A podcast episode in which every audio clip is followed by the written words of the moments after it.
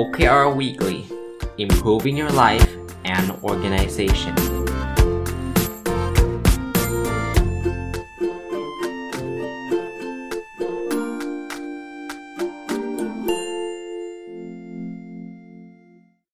สวัสดีครับ ยินดีต้อนรับเข้าสู่นพดลสตอรี่พอดแคสต์นะครับ แล้วก็วันอาทิตย์นะครับ ยินดีต้อนรับเข้าสู่รายการ OKR Weekly เนาะ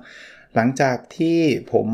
มีหนังสือมารีวิวนะจริงรายการนี้เปิดมาปีกว่าแล้วนะ เริ่มต้นช่วงแรก ๆ ก็คือเอาหลักการ OKR มาเล่าให้ฟังนะครับสำหรับคนที่เพิ่งเข้ามาฟังรายการ OKR Weekly เนี่ยก็ถ้าอยากรู้ว่า OKR คืออะไรเขียน Objective เขียนยังไง เขียน Key Result เขียนยังไงเนี่ยก็ก็กลับไปฟังตอนตั้งแต่ตอนที่ 1 ได้นะเมื่อเมื่อต้นปี 2564 แล้วจัดมาสัปดาห์ละครั้งตลอดเลยนะครับ แต่ก่อนจะอยู่วันวันวันพุธนะ ตอนนี้ย้ายมาเป็นวันอาทิตย์นะ แล้วก็พอจบซีรีส์ที่แบบปูความรู้แล้วเนี่ย ก็จะเป็นซีรีส์ที่ผมตอบคำถามเกี่ยวกับ OKR นะครับ ก็มีคำถามที่สะสมมาเยอะแยะมากมายนะครับ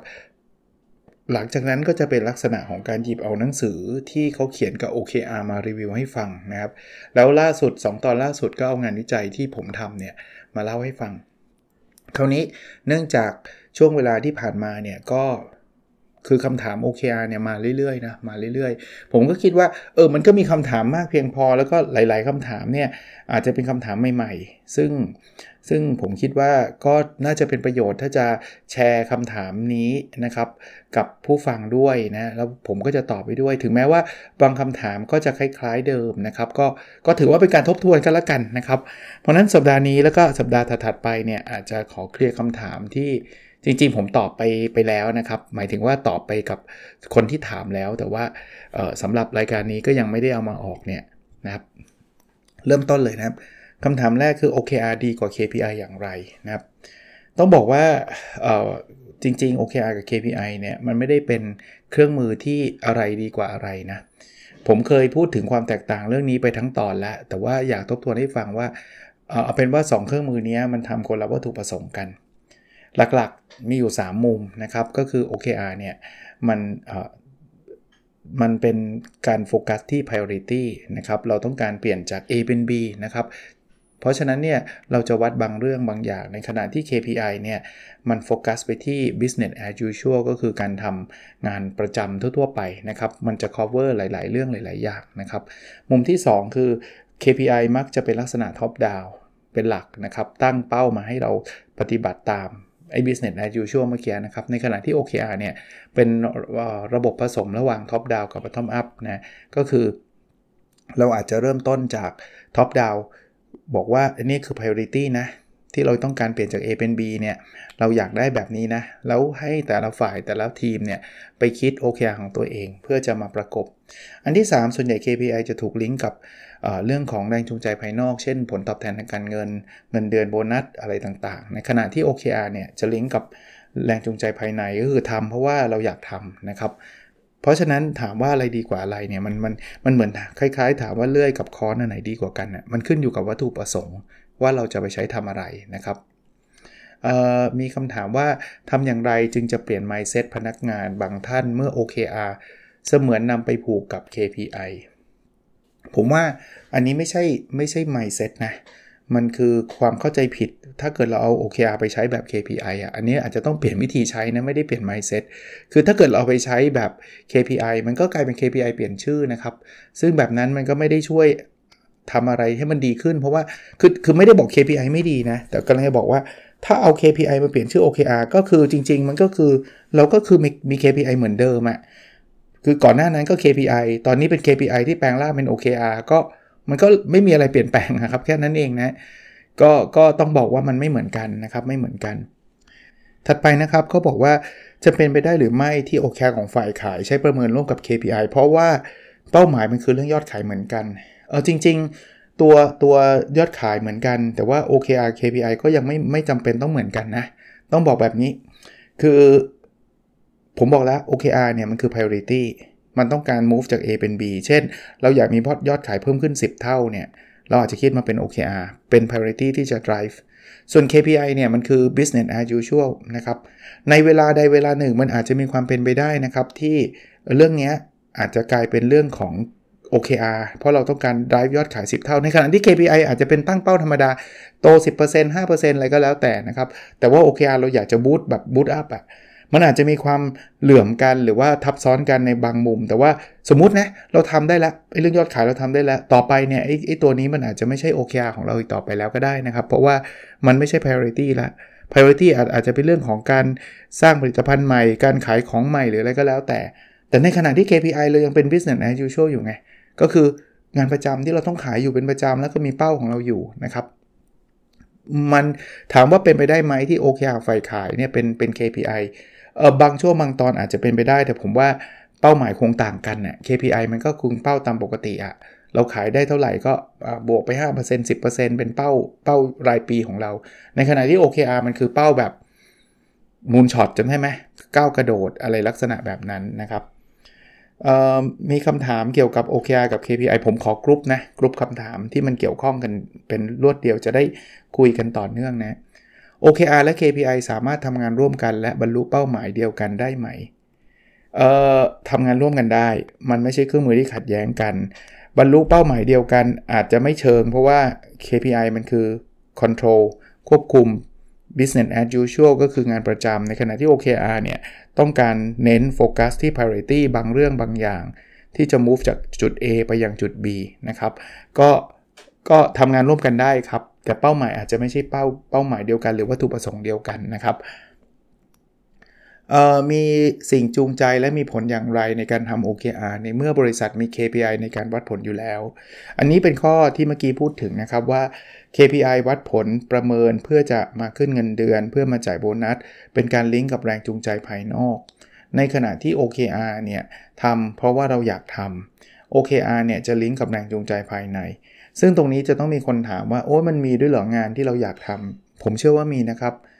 สำหรับ OKR นะ ถ้านึกถึงวงกลม 2 วงเคยพูดไปแล้วนะครับ แต่ว่าอยากจะพูดอีกครั้งนะ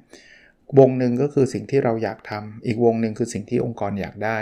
OKR คือพื้นที่ทับซ้อนของวงกลม 2 วงนี้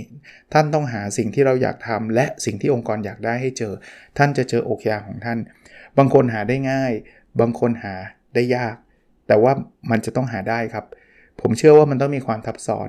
ถ้าเป็นคนเคยถามผมว่าอาจารย์ถ้ามันไม่ทับกันเลยอะสิ่งที่เราอยากได้ไม่ใช่สิ่งที่องค์กรอยากได้ สิ่งที่เราอยากทำไม่ใช่สิ่งที่องค์กรอยากได้ สิ่งที่องค์กรอยากได้ ผมไม่อยากทำเลย เราอยู่ผิดที่แล้วล่ะ ถ้าเกิดเราเราเราไม่สามารถหาทับซ้อนแบบนั้น เพราะว่าเราไม่มีทางจะจะเจริญเติบโตไปในองค์กรได้เลยจริงไหมเราเกลียดทุกอย่างที่องค์กรอยากได้อะนะครับ คำถามนี้คือมี framework ใดบ้างที่จะมาใช้แทน OKR กับ KPI อันที่1นนะคือ framework แต่ละ framework เนี่ยมันมีความเป็นตัวตนของมันนะครับ มันมีวัตถุประสงค์ของมันเอง ถ้าแทน OKR กับแทน KPI เลยเนี่ยผมยังไม่เห็นอะไรที่มันจะทดแทนกันได้100%นะแต่ถ้าเกิดถามถึง framework การวัดผลนะอีก framework หนึ่งที่คนก็นิยมใช้ถ้าเป็นแต่ก่อนก็ฮิตกันมากเนี่ยชื่อว่า Balance Scorecard แต่ Balance Scorecard ก็จะไม่เหมือน KPI 100%แล้วก็จะไม่เหมือน OKR 100%นะครับ Balance Scorecard ก็จะเป็น framework ที่เราจะมีการวัดผลระดับองค์กรเนี่ยแบ่งเป็น 4 มุมมองนะครับ การเงินลูกค้ากระบวนการภายในการเรียนรู้และการเจริญเติบโต ก็ก็ถ้าถาม alternative framework ก็คือ framework ที่เกี่ยวกับการวัดผลมีอย่างอื่นอีกไหม ก็จะตอบแบบนี้แต่ว่ามันไม่ได้เอามาแทน OKR หรือ KPI นะครับอ่ามาดูคำถามถัดไปนะครับเอ่อท่านคิดว่าตัววัด OKR กับตัววัด KPI ควรเป็นตัววัดเดียวกันได้หรือไม่ เมื่อกี้ตอบไปแล้ว บางส่วนบางบางช่วงอาจจะมันเป็นไปได้ที่ยอดขายเป็นทั้ง OKR และทั้ง KPI แต่ว่าผมว่าค่าเป้าหมายมันไม่เท่ากันนะครับ แล้วรูปแบบจะคนละรูปแบบกัน เช่น KPI เนี่ยผมผมผม top down ลงมาบอกฝ่ายขายแจกเป้าอะต้องขายให้ได้เท่านั้นเท่านี้ แต่ OKR เนี่ยอาจจะเป็นเป็นสิ่งที่ฝ่ายขายคือเป็นสิ่งที่องค์กรโฟกัสก่อนนะ อยากมียอดขายเพิ่มขึ้น 10 เท่าอะไรเงี้ย คือเป้าหมายมันคนละเลเวลกันเลยอะแล้วก็ฝ่ายขายอาจจะมี initiative มีไอเดีย มีวิธีการขายใหม่ๆ อะไรที่คิดขึ้นมาเอง แล้วก็คิดว่าอยากทำเรื่องพวกนี้นะครับ มันอาจจะไม่ได้เหมือนกันซะร้อยเปอร์เซ็นต์แบบนั้นนะครับคำถามนี้เป็นคำถามเบสิกเลย OKR และ KPI เนี่ยใช้เพื่อวัตถุประสงค์ใดในการจัดการองค์กรนะ KPI หลักๆนะใช้เพื่อควบคุมครับ คือคือเราต้องการ control ไอ้ business as usual ก็คืองานประจำให้มันเป็นไปตามตามที่เราอยากให้เป็นนะ่ะอยู่ในอยู่ในร่องในรอยอะ่ะคือฝ่ายขายก็ขายนะ ฝ่ายผลิตก็ทำหน้าที่อย่างนี้นะ ฝ่ายตลาดก็ทำหน้าที่ตาม job description น่ะนะครับ ฝ่าย R&D ทำอะไรอย่างเงี้ยเอ่อ KPI หน้าที่หลักเป็นแบบนั้นนะครับ ตัว OKR มันคือหน้าที่ในการโฟกัสเรื่องของ priority แล้วก็อยากจะ เติบโต อยากจะเร่ง อยากจะลด อยากจะอะไรก็ตามในบางเรื่องบางอย่างนะเวลาใดเวลาหนึ่งนะคนเราวัตถุประสงค์หลักกันนะครับเอ่อ OKR ทำเพื่อ drive เอ่อ drive จากแรงจูงใจภายในด้วยนะครับเอ่อถัดไปนะครับ OKR ใช้วัดผลงานขององค์พนักงานได้หรือไม่ไม่ควรนะครับ ถ้าเราเอา OKR มาประเมินผล เช่นว่าใครได้ได้ตาม OKR เราจะขึ้นเงินเดือนให้นะ ใครไม่ได้ตาม OKR เราไม่ขึ้นเงินเดือนให้ทำแบบนี้ไม่มีทางที่คนจะกล้าทำอะไรท้าทายครับ เพราะว่าทำท้าทายแล้วไม่ถึงไม่ได้ขึ้นเงินเดือนนะครับทำอะไรที่มันออกนอกกรอบเราจะไม่กล้าเลยครับ ไม่กล้าทำอะไรใหม่ๆ เพราะมันเป็นความเสี่ยงเขาทั้งทั้งหมดนะครับ เพราะฉะนั้นไม่ควรเอามาใช้ประเมินพนักงานในรูปแบบนั้นนะครับ มีคำถามบอกว่า OKR เนี่ยมีบริษัทใช้และผลประกอบการดีขึ้นกว่าใช้ KPI หรือไม่ เรียนตรงๆแบบนี้นะครับคำถามนี้เป็นคำถามงานวิจัยได้เลย แต่ว่าณเวลานี้ผมค่อนข้างมั่นใจนะครับ ว่ายังไม่มีงานวิจัยไหนที่เปรียบเทียบระหว่างองค์กรที่ใช้ OKR กับองค์กรที่ใช้ KPI ว่าองค์กรไหนเนี่ยจะมีผลประกอบการดีกว่ากันนะครับที่ผมค่อนข้างมั่นใจว่ายังไม่มี เพราะว่าตอนนี้เนี่ยผมทำงานวิจัยเกี่ยวกับ OKR อยู่ แล้วเวลา เราจะทำงานวิจัยเกี่ยวกับ OKR เนี่ย เราต้องไปทำเขาเรียกว่า literature review นะครับ ก็คือการทบทวนวรรณกรรม ผมพบว่ายังไม่ค่อยมีงานวิจัยเกี่ยวกับ OKR ด้วยซ้ำนะ ยังไม่ต้องพูดถึงว่าการเปรียบเทียบเรื่องผลประกอบการเนี่ย เอาเรื่องอะไรก็ตามเนี่ย น้อยมากนะครับ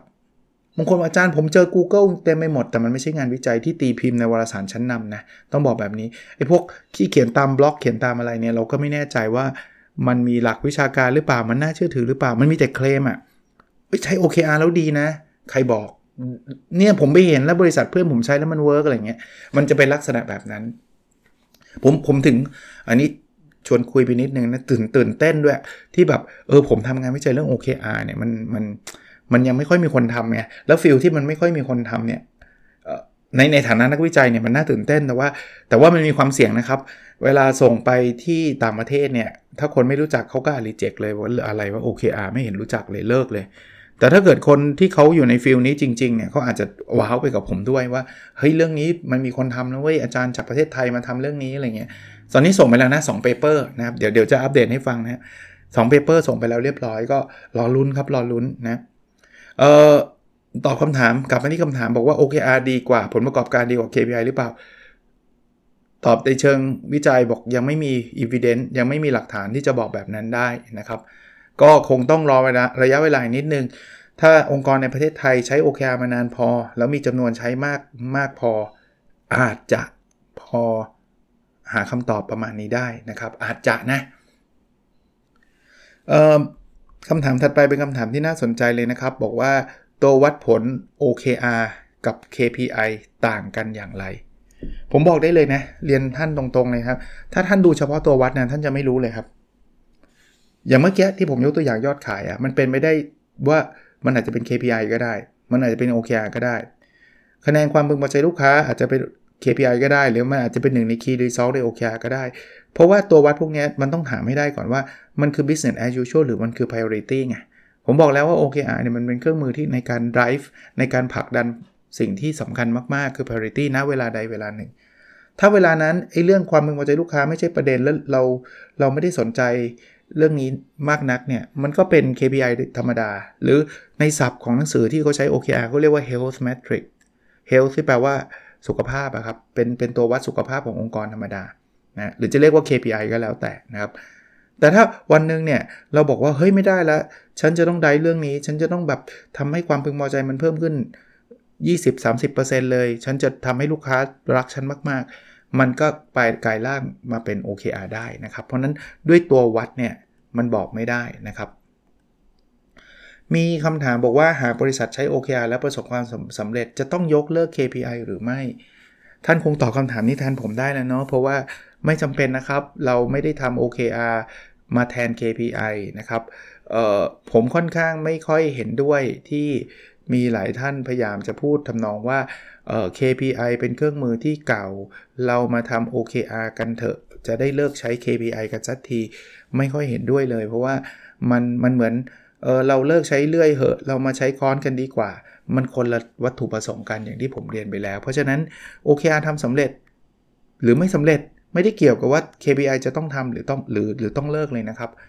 ถ้า KPI อยากจะเลิกก็เลิก เพราะว่า KPI เราคิดว่าไม่เวิร์กไม่ใช่เป็นเพราะว่า OKR มันทำได้สำเร็จนะครับ เรียนตอบแบบนี้เนาะก็วันนี้เอาเป็นเรื่องไอ้ OKR KPI ที่เป็นคำถามชุดนี้มาแล้วกันนะครับ เดี๋ยวสัปดาห์อีกอีกหลายสัปดาห์เลยนะครับ ผมเก็บสะสมคำคำถามมามากมายนะก็เดี๋ยวจะนำมานำมาตอบนะครับผมผมเข้าใจว่าคนถามก็คงไม่มายหรอกครับ ที่ผมจะนำมาตอบให้กับคนอื่นฟังด้วยนะ คิดว่า ผมก็ไม่ได้บอกว่าใครถามมายังไงนะครับ แล้วก็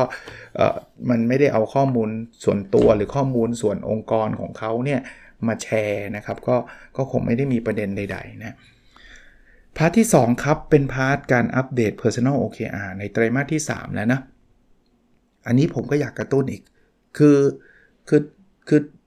วันก่อนไปบรรยายในองค์กรแห่งหนึ่ง เขาบอกว่าอาจารย์ ถ้าเราอยากทำ personal OKR กันได้ไหมเนี่ยผมบอกทำได้เลย จริง ๆ personal OKR เนี่ยแบบทำได้เต็มที่เลยครับ เพราะมันชีวิตเราอันนี้ไม่ต้องไปเชื่อมโยงกับองค์กรเชื่อมโยงอะไรเราอยากลดน้ำหนัก เราอยากมีแฟนเราอยากอ่านหนังสือ เราอยากวิ่งอยากอะไรทำได้หมดเลยนะครับ แล้วผมก็ทำให้ดูทุกสัปดาห์นะครับ ทุกสัปดาห์ ถ้าตอนนี้แบบอาจารย์เอาไว้รอปีใหม่ไม่จำเป็นนะครับ เริ่มมันกลางไตรมาสที่ 3 นี่แหละ เริ่มได้จดเลคคอร์ดกันไปเลย เขียนกันเลยนะครับ แล้วลองดูลองเริ่มดูแล้วดูความมหัศจรรย์ของมันนะครับว่าระหว่างที่เขียนกับไม่เขียนดูซิว่าเราทำอะไรไปได้ก้าวหน้าหรือเปล่านะอะมาครับของผมนะ Objective ที่ 1 เรียนรู้และพัฒนาตัวเองอย่างต่อเนื่อง Key Result 1.1 อ่านหนังสือสะสมตั้งแต่ต้นปีจนถึงปลายไตรมาสที่ 3 ให้ได้ 90 เล่ม เรียบร้อยครับ ถึง 90 เล่มแล้วในวีคที่ 8 ของไตรมาสที่ 3 คือเรื่องอ่านหนังสือเนี่ยไม่ค่อยมีไม่ค่อยมีปัญหาเท่าไหร่นะครับ เพราะว่าผมผมชอบอ่านอยู่แล้วนะครับ คีรีเซล1.2 อ่านหนังสือภาษาอังกฤษให้จบสะสมตั้งแต่ต้นปีจนถึงปลายไตรมาสที่ 3 39 เล่ม ยังอยู่ที่ 22 เล่มอยู่ จริงๆ ต้นไตรมาสเนี่ย19 เล่มนะนี่เพิ่งมาอ่านได้อีก 3 เล่ม อันนี้ช้ามากนะครับช้ามากกำลังเร่งอ่านอยู่ ตอนนี้พยายามจะอ่านภาษาอังกฤษให้มากกว่าภาษาไทย แต่ว่าจริงๆ ผมก็ไม่ได้แบบถึงขนาดเคร่งครัดว่าฉันจะไม่อ่านภาษาไทยเลย เดี๋ยวนี้เวลาเดินร้านหนังสือแล้วอดไม่ได้นะบางทีเจอหนังสือภาษาไทยเล่มดีๆ หลาย ๆ เล่มก็ซื้อมาอ่านนะแล้วก็เอาเหอะยังไงก็อ่านก็มีประโยชน์แหละ แต่ก็อย่าโฟกัสว่าภาษาอังกฤษจะไม่ละทิ้งนะครับKey Result หนึ่งจุดสามส่ง paper ไป journal สาม paper ผมกายเขียน journal เรื่องเอ้ย article น่ะ paper เนี่ยวิชาการงานวิจัยเนี่ยนะครับจะเรียกว่าอะไรนะครับ จะจะทำบทความวิจัยไป international journal เนี่ย ผมส่ง week ที่ผ่านมาส่งไปแล้วอีกหนึ่งก็รวมสะสมเป็น 2 แล้วนะ เรื่อง OKR เดี๋ยวจะพยายามทำให้เสร็จอีกสัก paper หนึ่งแล้วก็ส่งเป็น paper ที่ 3 นะครับพพยายามทำให้ได้ภายในไตรมาสนี้นะครับ Objective ที่ 2 แบ่งปันความรู้เพื่อทำให้สังคมดีขึ้น Key Result สองทีหนึ่งตีพิมพ์หนังสือ 3 เล่ม ยังทำไม่ได้สักเล่มหนึ่งแต่ว่าอัปเดตล่าสุดนะ หนังสือจากอบอกสำนักพิมพ์ก็ได้สำนักพิมพ์อมรินทร์ How To เนี่ยก็ตอนนี้น่าจะ edit รอบสุดท้ายเขาส่งมาให้ผมเขียนเพิ่มอยู่กำลังเขียนอยู่นะครับกำลังอัปเดต น่าจะเสร็จสิ้นไตรมาสนี้น่าจะมีลุ้นนะครับ ก็คงคงทันงานสัปดาห์หนังสือนะครับ Objective ที่เอ่อคีรีเซล2.2มีคนฟังพอดแคสต์25,000ดาวน์โหลดต่อวัน สัปดาห์ที่ผ่านมาได้เพิ่มขึ้นนะครับ เป็น 16,375 ดาวน์โหลดต่อวัน ต้องขอบคุณนะครับ แหล่งที่เพิ่มขึ้นเยอะคือ YouTube ครับนะครับมีคนฟัง YouTube ผมเยอะขึ้นอย่างมีนัยสำคัญเลยละ่ะ ก็ต้องขอบคุณแต่ไม่ไม่ได้ขอบคุณเฉพาะคนฟัง YouTube นะทุกช่องทางนะครับ ขอบคุณทุกท่านจริง ๆ นะครับ แค่นี้ก็ถือว่าเยอะมากแล้วนะครับ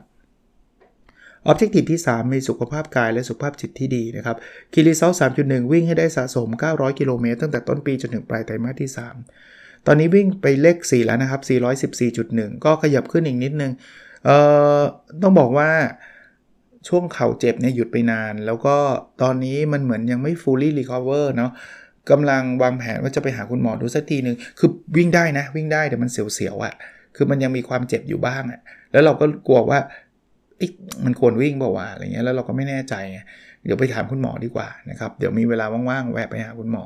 นะครับ เพื่อตรวจสักนิดหนึ่ง ถ้ามันไม่มีอะไรก็จะได้กลับมา recover มาวิ่ง คงไม่ถึง 900 อยู่แล้วนะฮะก็คือคือห่างไกลมากนะครับ แต่ก็ไม่เป็นไรครับ เท่าไรก็เท่านั้นนะฮะ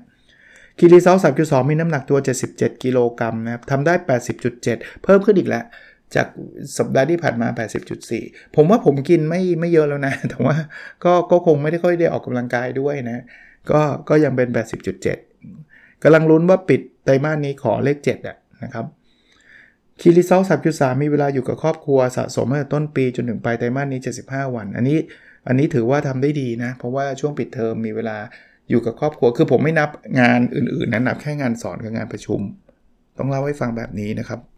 เพราะถ้าเกิดนับงานวิจัยงับอะไรมันจะเวลาอยู่ครอบครัวอาจจะเป็นศูนย์วันเลยก็ได้เพราะมันก็ทำงานทุกวันแหละ แต่ว่าถ้าไม่มีสอนไม่มีประชุมเนี่ยจะถือว่าเป็นวันวันที่เรามีเวลาอยู่กับครอบครัวทำไมอาจารย์นับแบบนั้นเพราะว่า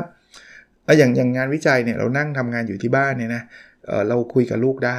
นะครับ เราคุยกับภรรยาได้นะแต่ถ้าเกิดงานสอนงานประชุมเราคุยไม่ได้นะครับ ผมผมใช้ตัวนั้นเป็นตัวตัดนะ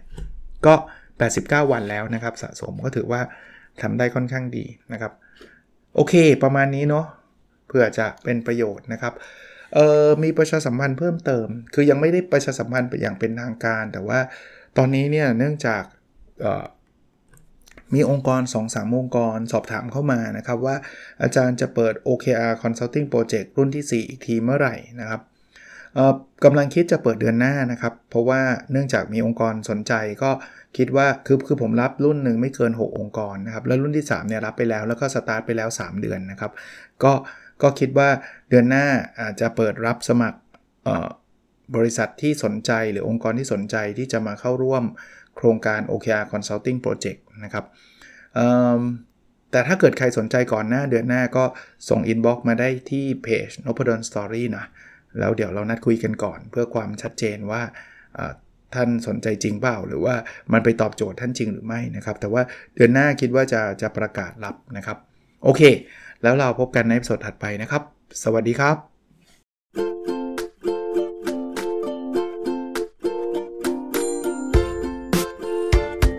The OKR Weekly Improving Your Life and Organization